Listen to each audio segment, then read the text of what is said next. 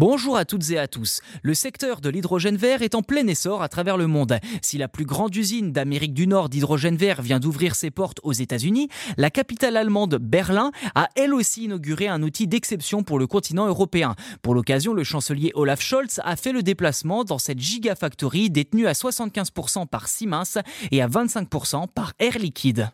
Concrètement, cette usine produira des électrolyseurs utilisant la technologie de membrane échangeuse de protons, une technique signée Siemens et qui permet, grâce à l'utilisation d'un courant électrique, de séparer la molécule d'eau entre ses atomes d'oxygène et ses atomes d'hydrogène, qui peuvent ensuite être récupérés et traités par les solutions d'air liquide afin de servir de source d'énergie. Au total, 30 millions d'euros, dont 15 millions fournis par les subventions du gouvernement allemand, ont été nécessaires pour créer cet établissement qualifié par Olaf Scholz de conte de fées industriel.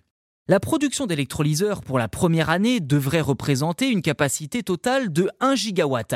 C'est certes assez modeste, mais Siemens et Air Liquide veulent rapidement accroître leur capacité de production pour atteindre les 3 gigawatts à l'horizon 2025, puis plus de 20 gigawatts en 2030, ce qui représente quand même deux fois plus que l'objectif allemand et la moitié des objectifs européens d'ici la fin de la décennie. Pour François Jacot, directeur général d'Air Liquide, que je cite, la production en série d'électrolyseurs à une échelle industrielle est la clé pour faire de l'hydrogène renouvelable compétitif une réalité. Fin de citation.